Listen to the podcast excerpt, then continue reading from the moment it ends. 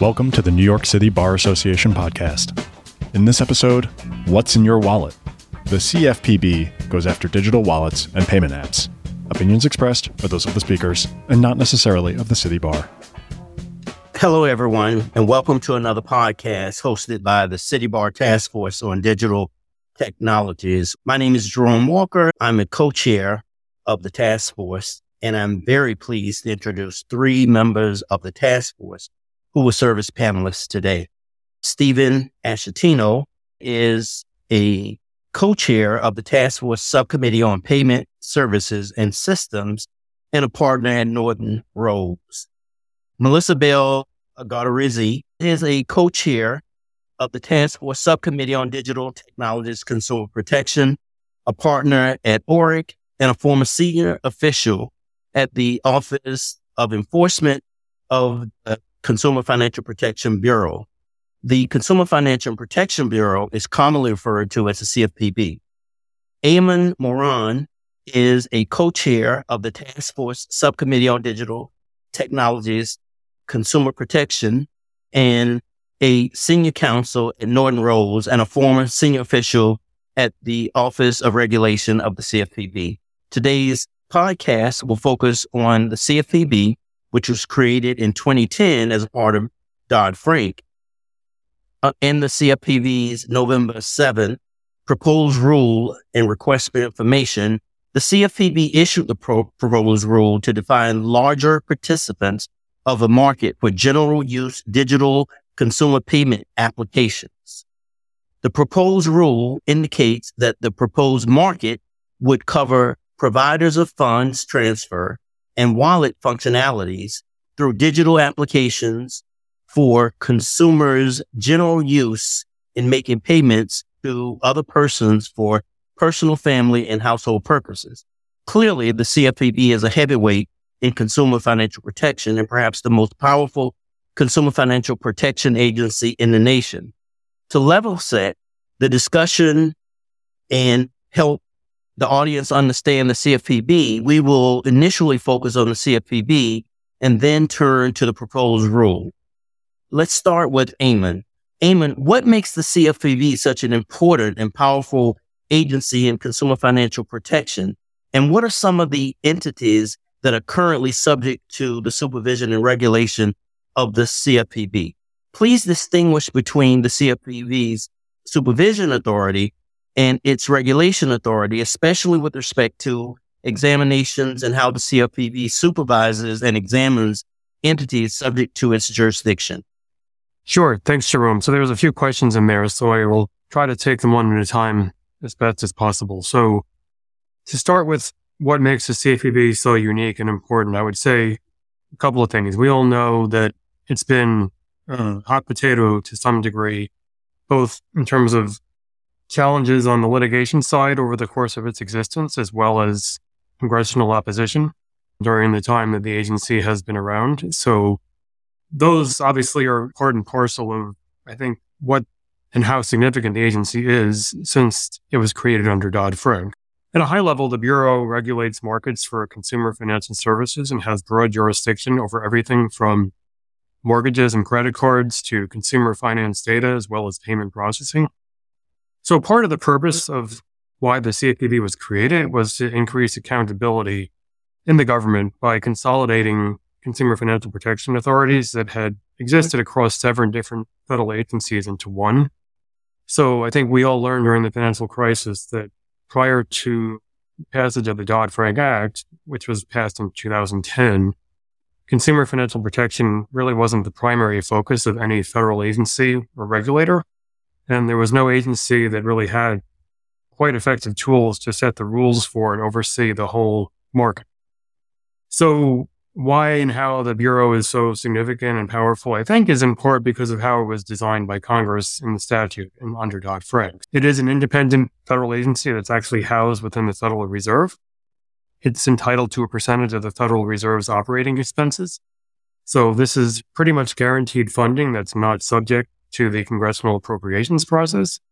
Now, I'll just put a footnote here in terms of that this current piece is the subject of an ongoing constitutional challenge that will be decided by the Supreme Court in the first part of next year. Oral arguments were heard in this case back at the beginning of October. So what you have here is really a significant amount of regulatory and budgetary power that's given to the, under the bureau structure to one person, a single director leadership structure. And although it's housed and funded by the Federal Reserve, the Fed's Board of Governors really cannot interfere in the actions and decisions of the agency. So there's some independence from both congressional as well as Federal Reserve oversight. And in terms of executive oversight, it's only been over the past few years as a result of another Supreme Court case in 2020, in which the court decided that the president can actually now remove the head of the CFPB at will, which was not how the Bureau was originally set up. And this was something that we saw play out following the election of Joe Biden as president when he asked the then CFPB director to resign and he replaced her with a new director.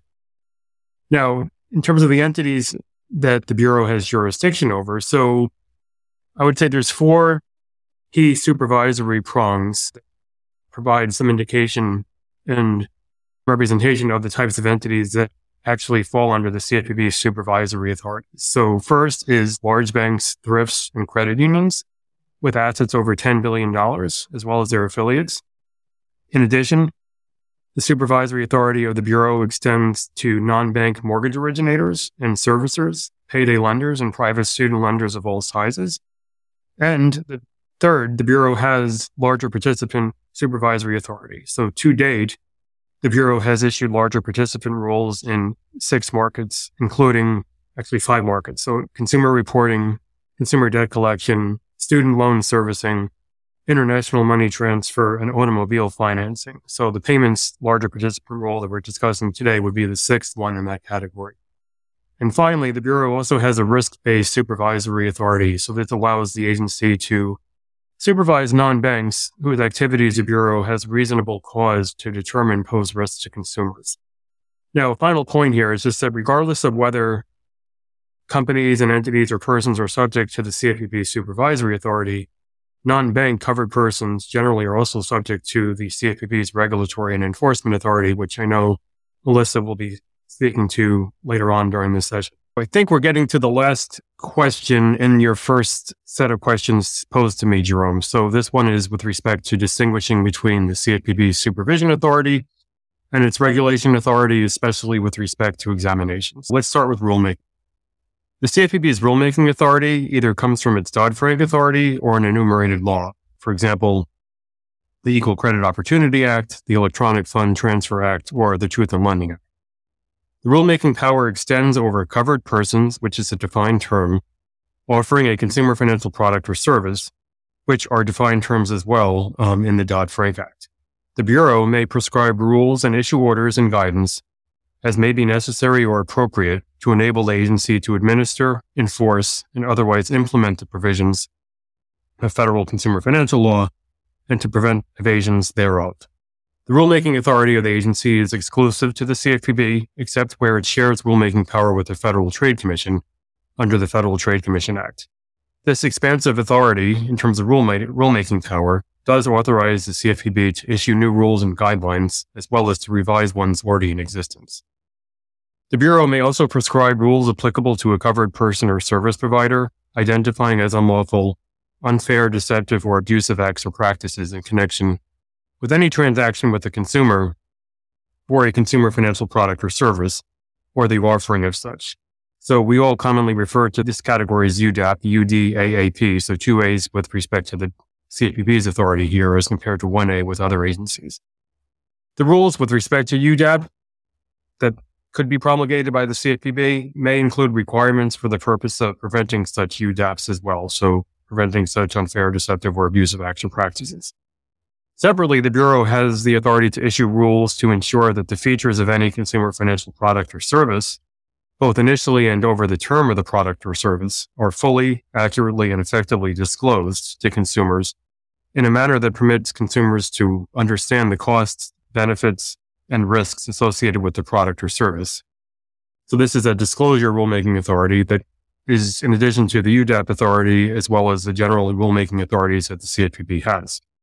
Important to note here Any final rules adopted by the CFPB may be set aside only where the Financial Stability Oversight Council finds by a two thirds majority that the rule would put the safety and soundness of the United States banking system or the stability of the financial system of, of the United States at risk.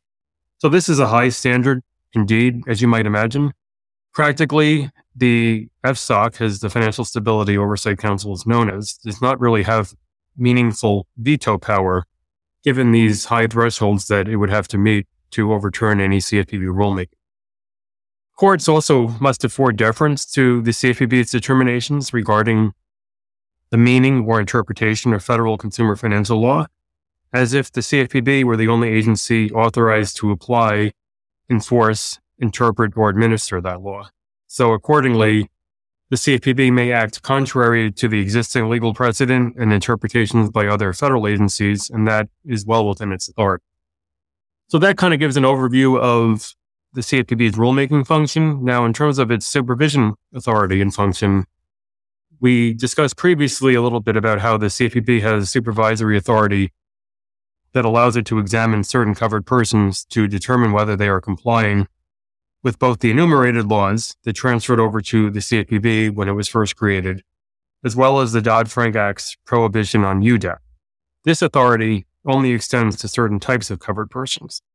So the CFPB is authorized to supervise non bank covered pers- persons for purposes of one, assessing compliance with federal consumer financial law, two, obtaining information about such persons' activities and compliance systems or procedures, and three, detecting and assessing risk to consumers and consumer financial markets.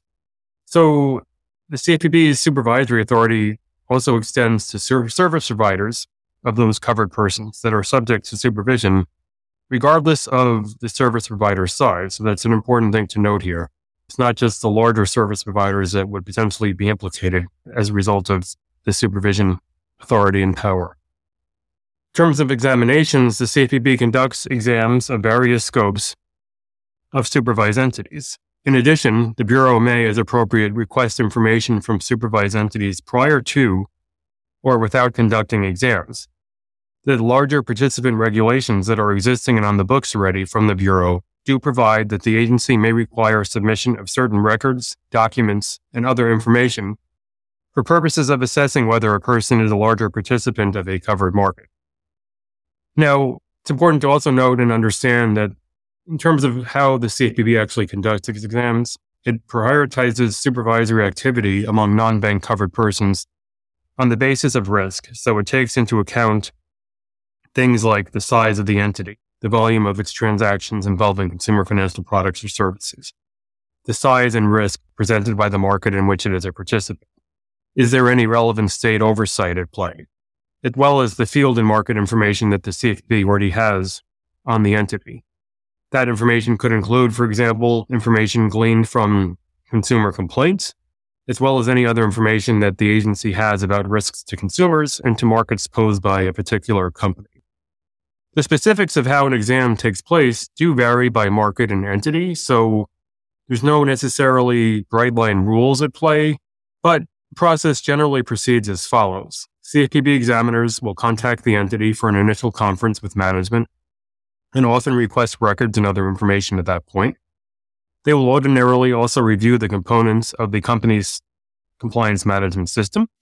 Now, after those sort of preliminary steps based on those discussions, as well as review of the information that's been received, examiners will determine the scope of an on site or remote examination and then will coordinate with the company to initiate this next portion of the exam.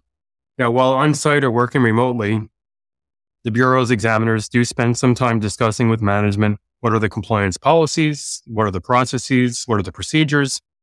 They will review documents and records. They'll do some testing transaction as well as looking at uh, and evaluating the compliance management system, as I noted previously. And exams may involve issuing confidential exam reports, supervisory letters, and compliance ratings. The Bureau does use the Supervision and Examination Manual as a resource in conducting exams and other supervisory activities. This is available online on the agency's website. And the Bureau may also conduct other supervisory activities such as periodic monitoring along the way. Finally, it's worth noting and highlighting that as the Bureau noted in its first larger participant rule covering the consumer reporting market, the CFPB's supervisory authority is not limited to the products or services that qualify the person for supervision, but it also includes other activities of that person that involve other consumer financial products or services or are subject to federal consumer financial law. So, what does this mean? Well, If you sell, provide, or issue stored value or payment instruments, for example, and that's associated with activity that falls within the proposed market definition, which could be circumstance that could develop with respect to the larger participant rule that we're speaking of today, then that well may constitute a consumer financial product or service that the CFPB may supervise when examining a larger participant of the proposed market. So just sort of to close things up, the Bureau's authority could extend beyond just sort of the initial ask within a larger participant rule to the extent that you do, company does offer other products or services that would qualify as consumer financial products or services, as well as be subject to federal consumer financial law. So this is just something to keep in mind for companies that are looking to kind of see potentially what the scope of this larger participant rulemaking could look like, uh, both in terms of scope as well as products that could potentially be evaluated and supervised by the CFPB going forward. Thanks, Eamon. M- Melissa, to kind of pick up where uh, Eamon left off, would you please explain the CFPB's enforcement authority and some of the laws and regulations administered and enforced by the CFPB?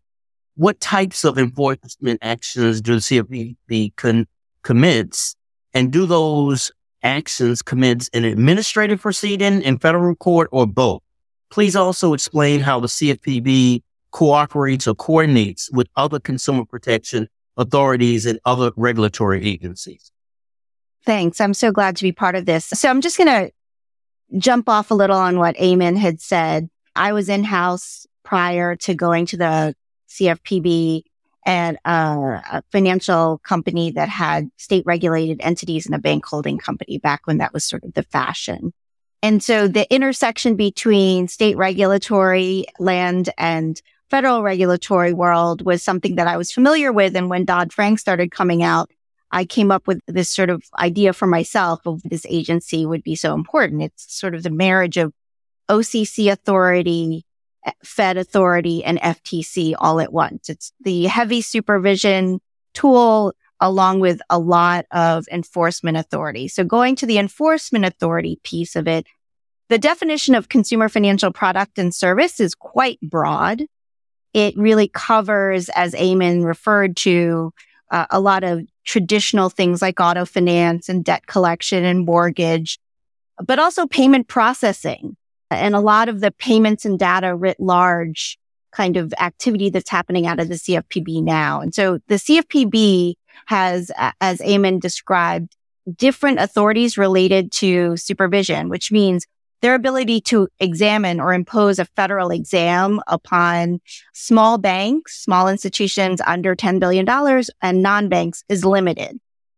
The enforcement authority at the CFPB is not limited by size. So if you fall within the covered institution that provides a consumer financial product or service, regardless of size, this, the CFPB can actually start an investigation and take an enforcement action. And that's a really interesting and new piece to what has made the CFPB distinguishable as a regulator. Unlike some other agencies, the Office of Enforcement can generate its own work.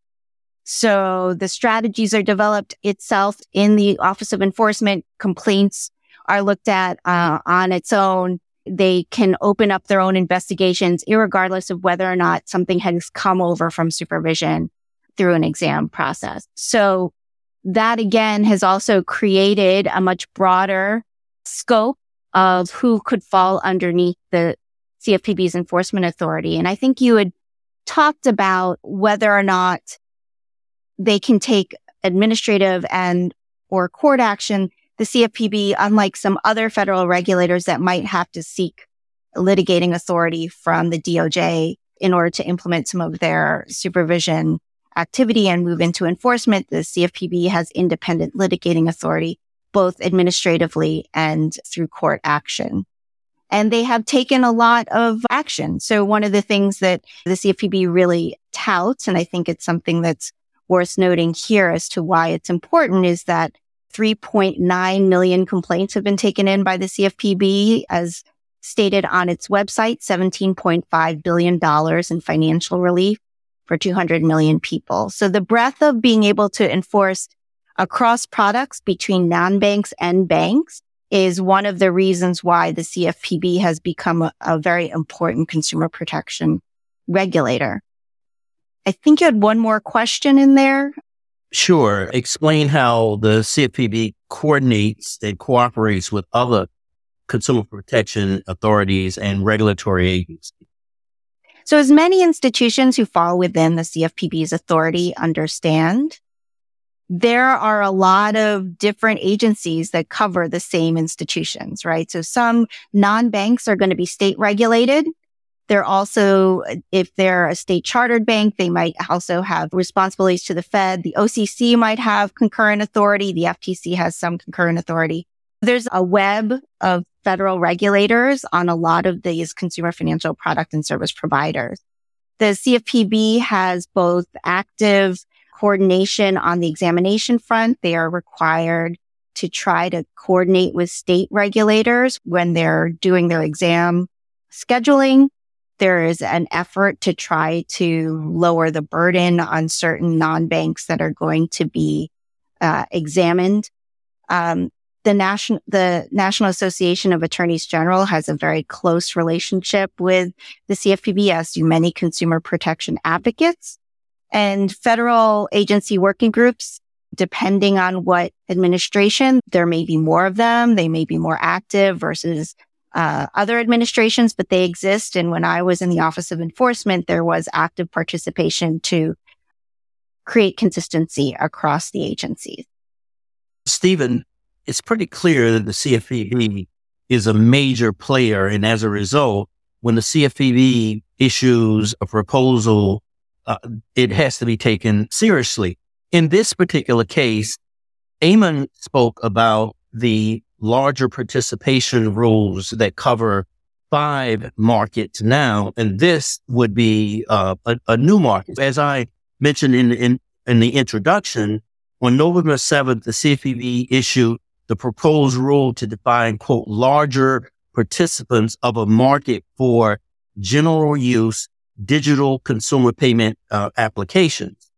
Uh, the proposed rule would pick up, and I'm quoting here, many consumer financial products and services that are commonly described as digital wallets, payment apps, funds transfer apps, person to person payment apps, and P2P Act. Would you please summarize the purpose of the proposed rule, its key provisions, and explain the implications of the proposed rule.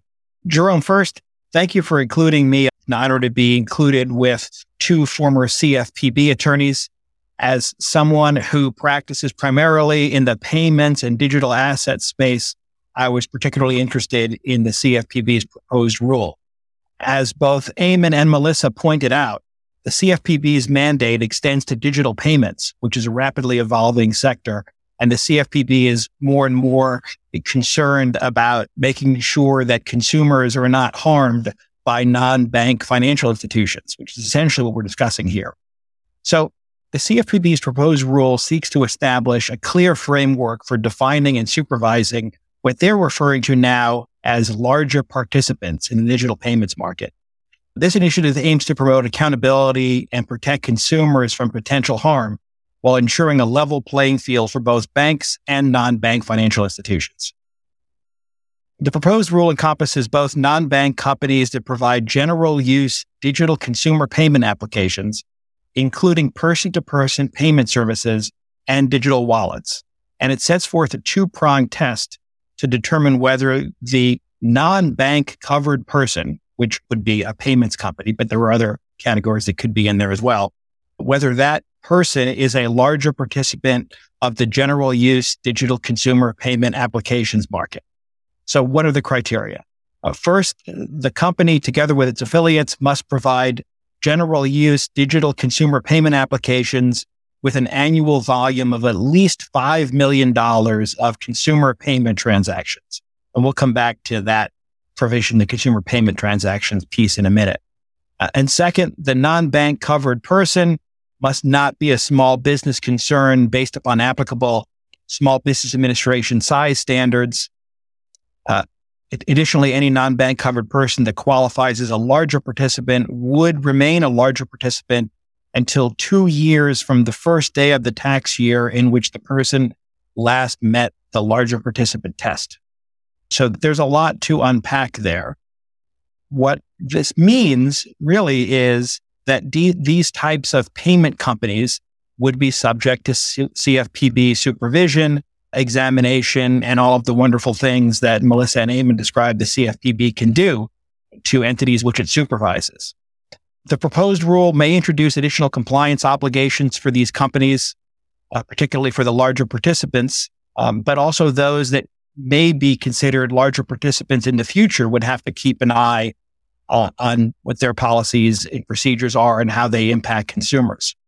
Uh, increased oversight, one could argue, can bring benefit for consumers, such as enhanced data protection, fair treatment, transparency of fees, uh, terms of service, and other positive contributions. And this new rule may have implications for competition in the digital payments landscape, potentially shifting dynamics between established players, particularly those that are considered large participants, and emerging entrants.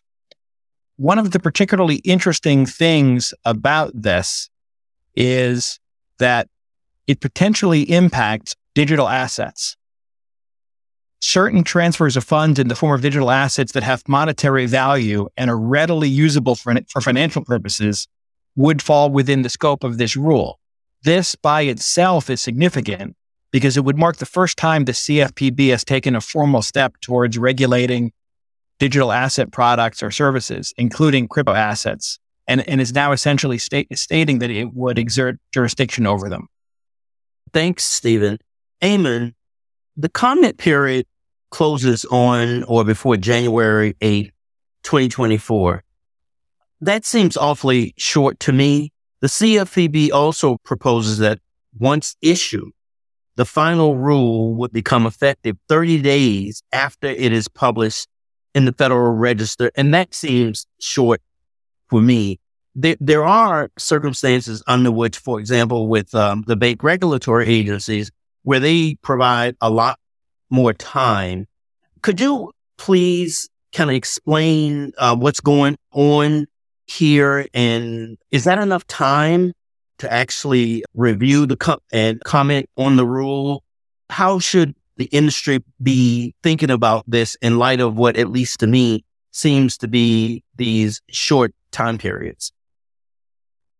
Sure. Great question. Thanks, Jerome. So I guess probably not surprisingly, right? I'll just say there's probably in a general sense, at least within the industry, that common periods provided in rulemakings across the agencies could and should be longer. I think probably everybody feels like they would like to have a little bit more time to be able to comment thoroughly. And some institutions are able to do so more quickly than others. And some members of the public are able to do so more quickly than others, right? So yeah, as with anything in life, we all wish we had a little bit more time, right? And so sometimes that's not provided. I went back and actually looked at the prior larger participant rulemakings that the Bureau has engaged in since opened its doors. And so this comment period that's being offered here is about two months after the proposed rules uh, issuance, which is actually quite similar, if not exactly the same as the comment periods that was provided in these other larger participant rulemakings.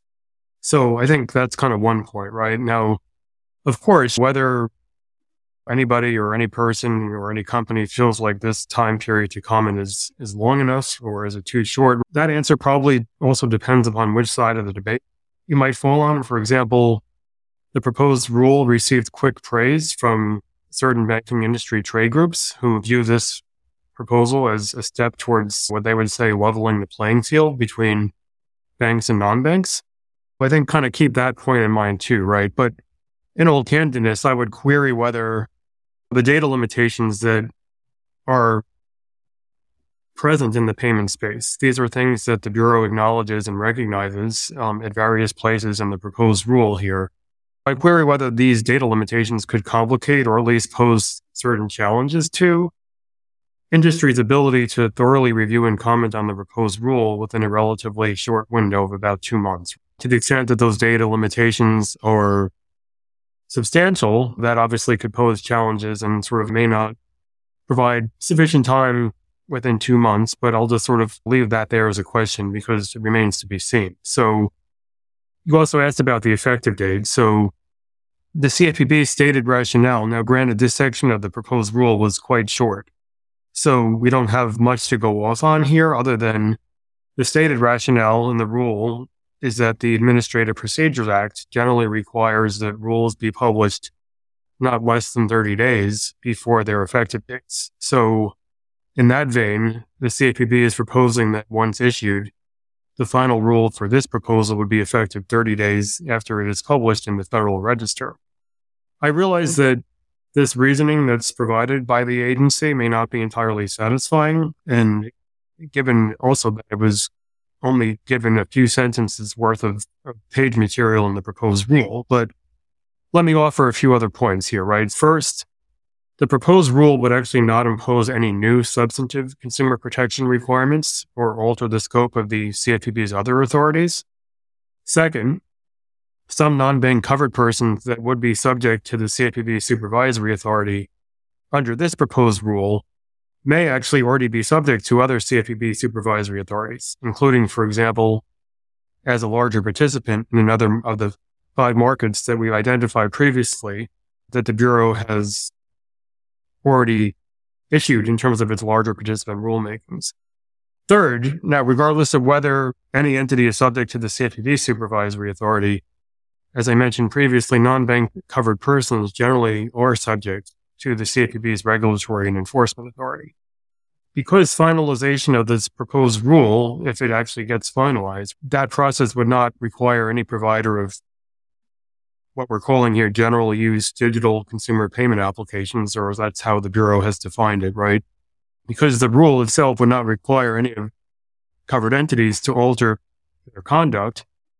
Determining whether the proposed effective date is reasonable and realistic may actually just come down to what current compliance levels are in the space, right? And what market participants' behavior would be and what potentially changes would be made in response to any final rule issued by the CFPB. Of course, I'll also underscore here that the CFPB is inviting comment on all aspects of this notice of proposed rulemaking, as well as on the specific issues on which it solicits comment um, that are buried throughout the rulemaking, uh, particular questions posed on particular aspects of the rulemaking.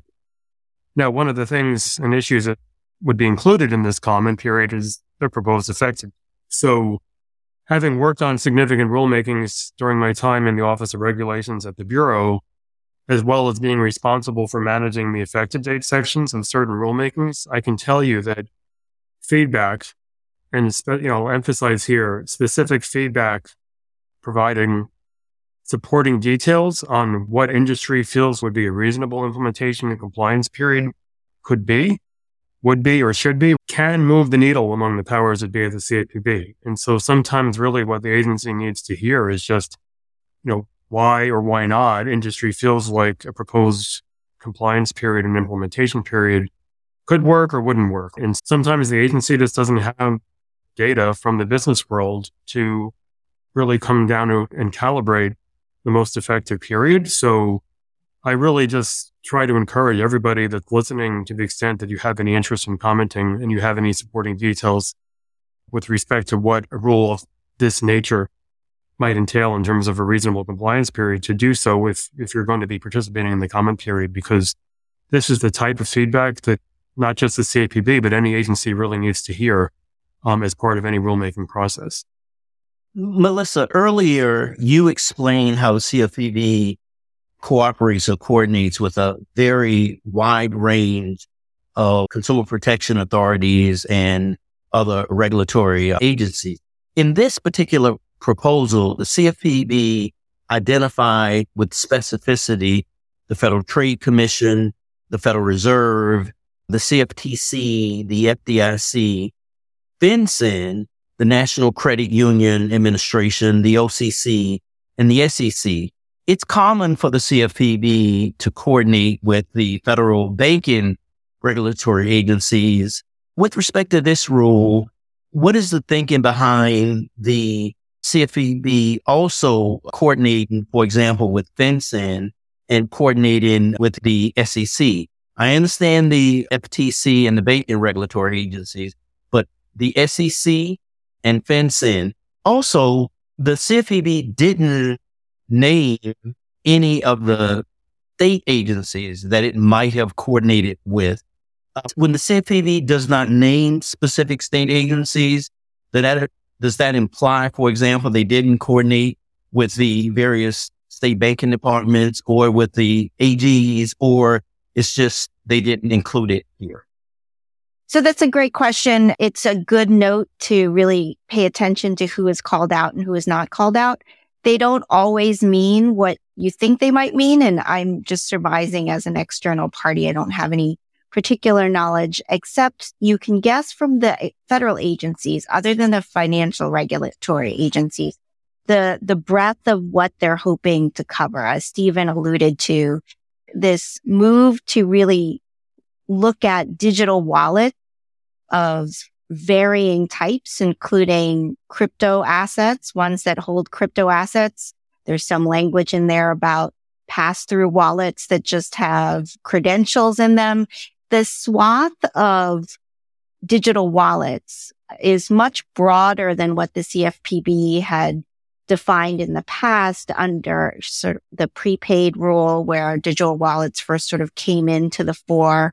And you can see that there would be a lot of different agencies that might have some of their constituencies and the uh, supervised entities impacted. And that includes CFTC, SEC, and others. And so I think what this is to the extent that people want to look at whether the CFPB has done its due diligence and whether or not it's just moving out on its own completely in creating this rule. It's a nod to the fact that there was consultation as I said before, the CFPB in the past and as their normal course does try to coordinate and use federal resources efficiently.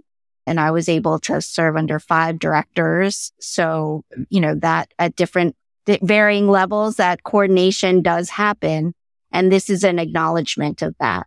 Does it mean that any and or all of those agencies listed support the rule, I would uh, dissuade people from thinking that because as anyone who's dealt with many of these federal agencies knows, consensus is not the norm. So everyone has their own views. They have their different approaches. It's part of what makes the regulatory system in the US both a challenge and also perhaps an example uh, if you're uh, very pro regulation in the coverage. As I said, it's like a web or a quilt.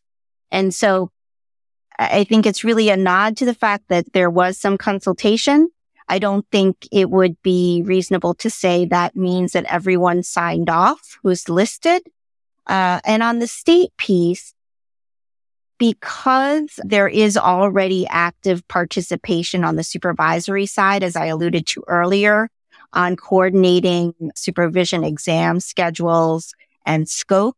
Perhaps that's why they didn't include that set of regulators because that already happens under the normal course. And going back to something to just a couple of points to add on to some of the things that Eamon said. This rule is about who gets examined, adding new people to the examination schedule, essentially. That schedule is scheduled at least two years out at this point. Um, perhaps they'll do a big push and hire a lot of examiners, but those schedules are set sometime in the future. And so even if it's six months after effective date, it would take some time to get on the schedule and actually receive the, ex- have the examination happen. And in the past, the CFPB has made public its general thought. I, perhaps there's been some slight changes, but that heads of supervision have gone out and said that when a new rule comes out, they try to have some lag time, even from effective date prior to doing some examination. You know, not sure that would happen here because there's no new rule, as Eamon said. It's just new entrants, but there could be some principle approach saying that they wouldn't even try to schedule people until six months after the six months, even though it would be effective. Those things could happen. And so perhaps that's a way to, to mitigate some of the concern around it. As Eamon said, it's not a new set of responsibilities, maybe just new to some people. Although, as others have said, many of these institutions and companies have already been subject to CFPB authority for other products and services that they provide. Yeah, that, that's a, a really important point. And so I want to pose a question to all of you, and you could address it in the order in which you want to. Earlier, Eamon and I think Stephen as well pointed to the, the numbers. And I think Eamon indicated there's a lot of numbers in this proposal. What's interesting in part to me is that the CFPB's proposal in one part suggests that the proposed rule, if final in its current form, would apply to 17 large participants.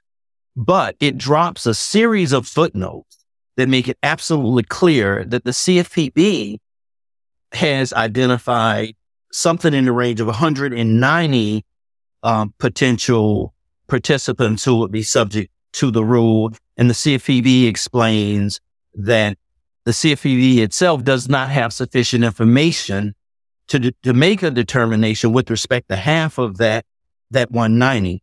In another place within the rule, the CFPB has the transaction, the annual transaction number at 5 million.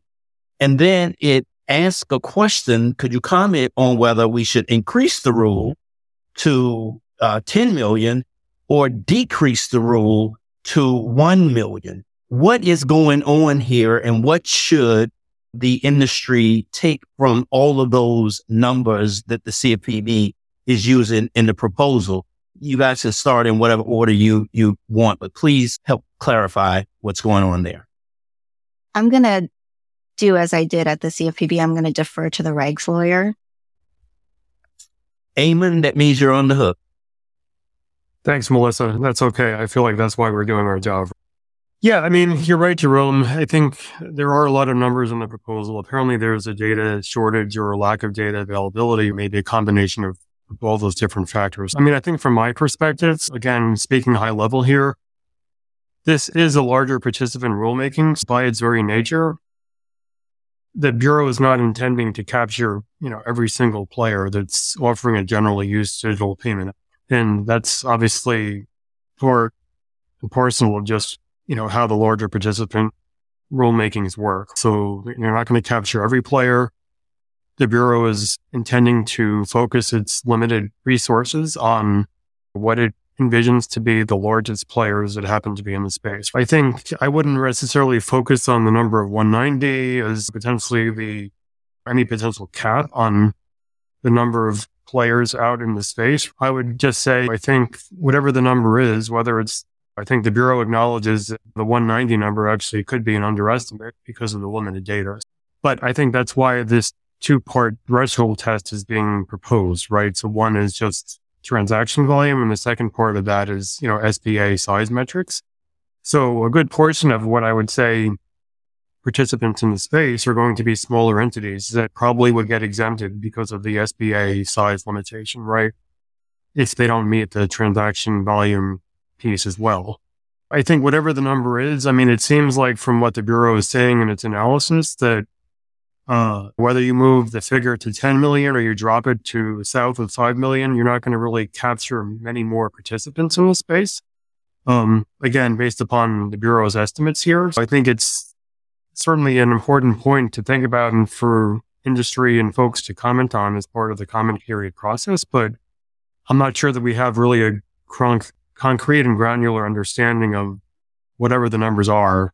But I don't think that's really what the focus really should be here, right? I think it's really what's a reasonable test to capture the largest players in the market because I think in those numbers that you, you were citing to Jerome, the Bureau is, or at least estimating that even if you had 17 entities being brought under the CFPB supervisory authority, if this proposed rule as it's proposed would be adopted, right?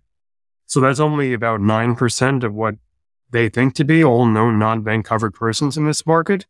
But according to their data, they're saying those entities, even if it's 17, for example, collectively facilitated approximately 88% of known transactions in this space as of 2021. Again, I would say focus on what the Bureau is looking at here in terms of larger participants. Again, not looking to capture in every entity that's playing in the space, mm-hmm. but those that have the larger participation and presence. And so for those institutions, that's who the Bureau is looking to capture here. And so I'll just add to that from a contextual position of the fact that a lot of that data probably came from the the 1022 orders that the CFPB put out with big tech companies related to their payment, amongst other things, their payment systems and their activity. And explain what a 1022 order is so that the audience right. will follow. Sure. So amongst its many authorities, the CFPB has the authority to monitor the market. And so there are sections of Dodd-Frank that allow the CFPB to essentially ask questions of different players in the market in a way that is not an exam or a, an investigation. So not a subpoena or a CID and not an exam or an information request. And those usually come out of the Office of uh, Research Markets and Regulations. These are done on a regular basis. For instance, in the credit card markets, because the credit card report uh, is a statutory requirement uh, that the Bureau has to produce every two years.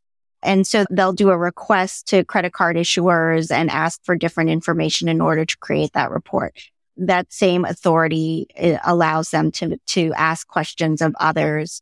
And I can't remember the date off the top of my head, but there were these orders that were issued to big tech companies that are likely part of this LP 17 now.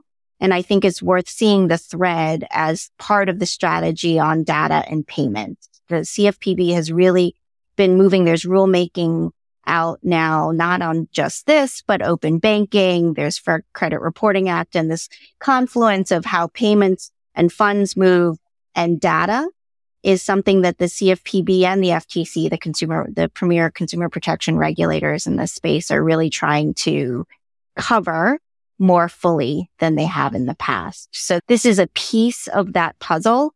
And as Eamon noted, they're just trying to get the larger participants and if you look at the thread, you can even look at consumerfinance.gov, which is the CFPB's website and search uh, on terms like big tech or uh, payments. And you'll see a lot of the information that they put out related to their uh, concerns about consumer protection issues in that in those markets. Stephen, Mel- Melissa has pointed out that the CFPB had been signaling that it was concerned about the payment space and it has taken some actions, including the request for information to the larger tech companies. So w- what are you telling your clients about the actions that the CFPB has taken and what they should be thinking about or doing in anticipation of the CFPB getting into this space in ways that the CFPB had not before? Look, we've been watching CFPB activity for a while. And while the specifics of this rule do come as a surprise, the fact that they're seeking to extend their jurisdiction over these types of payments companies really doesn't. We've been giving this kind of advice for some time. The CFPB, putting aside the statutory challenges it's been dealing with, has a very broad view of its authority to me, this doesn't really change too much in terms of the advice that we've already been giving. Going back to the, the numbers piece, I can't even try to slice and dice those numbers the way that uh, Melissa and Eamon have. I would just add from a practical perspective, it's conceivable that the 17 was essentially a Goldilocks number. If we set the threshold too low and now have 170 new entrants, that might be too much to digest. And if we set it too high where we only have five, people may question why are we even writing this rule? Uh, so just another point of view. Yeah. Eamon, you discussed earlier the, the fact that this is the sixth time with this proposed rule that the CFPB would be supervising larger participants in a market. So five times the CFPB has asserted jurisdiction and has been supervising markets. What are the, potential lessons that Stephen's clients can take from what has been learned about how the CFPB has dealt with the five prior markets? So I would say a couple of things, and I would I'll keep this sort of high level sort of CFPB supervision focus, right? CFPB supervision, I mean, the supervision prong of the agency is really in many ways the Bureau's most powerful tool for finding out what goes on within a company. And it allows the Bureau to find things that are not really evident from the outside. So things that may not be apparent through consumer complaints that are submitted or things that are sort of visible on a public facing website that the company offers. At a high level, the Bureau's ability to discover issues that they may identify as problematic is massively higher when they have the opportunity to do a supervisory exam, for example, than when they're just relying on consumer complaint data and other public information. So the Bureau has historically used supervisory exams as a way to exert some pressure on the entities that it supervises. And I would say part of this is really designed to make business process changes that the Bureau would like to see. So that pressure can be exerted in a completely confidential way through the exam process where there's not like a judge or a court or anything like that. And the CFPB doesn't even have to publicly state what it's doing. And it can push for industry changes with presumably cooperative supervised entities wanting to preserve the relationship with their regulator. And the Bureau has some you know, flexibility and leeway to try to change the law or conduct, at least through that supervisory context. This might be at least in part on uh, what's on the Bureau's mind when it's proposing now the sixth larger participant rule that we're speaking of today. For one thing, in terms of this overall supervision, what we've learned going back to the other larger participant rulemakings, I would say we have seen the CFPB this year send out large numbers of inquiries to companies that are in the industry to find out whether they are larger participants under the existing larger participant rules. And it looked to me like the volume of those requests was really designed to usher in a larger population of companies under the existing non-bank rules who would be subject to future CFPB exams. We've also seen a lot of use by the CFPB of supervision in ways that go beyond and that are different from traditional full on-site exams. And that's something that the Bureau has done I would say probably starting in 2020 relating to the COVID 19 pandemic. The Bureau started to do these prioritized assessments where they were offering and providing exams by questionnaire, where there's no actual physical examiners coming on site to do an exam, but the Bureau sends some questions out about a topic of interest to them. We've seen the CFPB using those specialized questionnaires to target very specific issues with supervised entities that the CFPB already, I think, has a feeling that it wants to take action on, and then rapidly moving from those questionnaires to demands for process changes as well as or customer restitution as part of it. The Bureau has a unique tool, and I think we briefly highlighted this before during the session, but in addition to using supervision to exert pressure on supervised entities, they also have a specific law that prohibits something, and the old standby there is UDAP, so unfair, deceptive, and abusive acts and practices. Probably the Bureau would be looking to use UDAP in the payment space as well to make changes or to seek remediation in the supervisory process. Overall, big picture, we see the Bureau using its supervisory authority on a wider set of non-banks through its larger participant rulemakings, as well as in ways that really allow the Bureau a quicker ability to find and demand changes in industry practices through the use of abbreviated exams, like sending out questionnaires that the Bureau has taken on. And so I think this larger participant rule that was just issued, or the proposal, I should say, really comes in the background or backdrop, right, of that heightened and faster use of supervision that we're seeing across the board with the agency. Listen, I think it's really important that Eamon uh, mentioned UDAP and, and one of the reasons that's important is the CFPB itself, while it has broad authority within the proposed rule, it identified U, UDAP, it identified Reg P, which has to, to do with uh, privacy, and Reg E.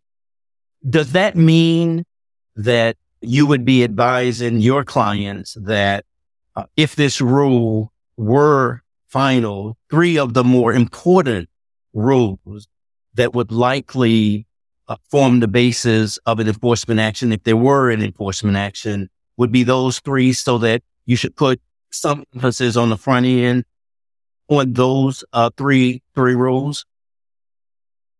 Yes, I think that's right. Obviously, they're very difficult compliance obligations for even very sophisticated financial institutions. And I think one of the things that I, when I'm talking to clients, a federal exam, particularly for a non-bank that has not had a really thorough exam process in its life cycle is very difficult. It, unlike investigations and subpoenas and CIDs can be difficult, but what an exam is like a full physical exam, a checklist of stem to stern. You're getting asked about all your policies, procedures. It's maybe an inch deep, but a mile wide. And that's a lot of effort on testing your compliance management systems from beginning to end. And they're going to look at some of the top regulatory burn-ins. And you can look at all the IREGI cases that have come out from the CFPB, which have been very significant,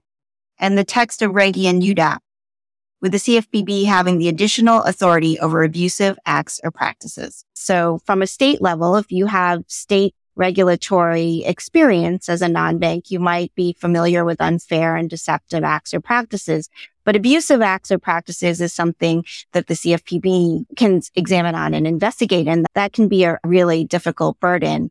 I'd like to also piggyback off of what Eamon said. One of the things that we're seeing in the examination space is that there are more demands being made on examination subjects for changes in process that are more like injunctive relief that you might see in an enforcement action and restitution with very long time periods, clawback periods. And so that's something that is something to work to consider when you're thinking of being part of this new rule, maybe doing some sort of testing and analysis, any gap analysis that might be helpful.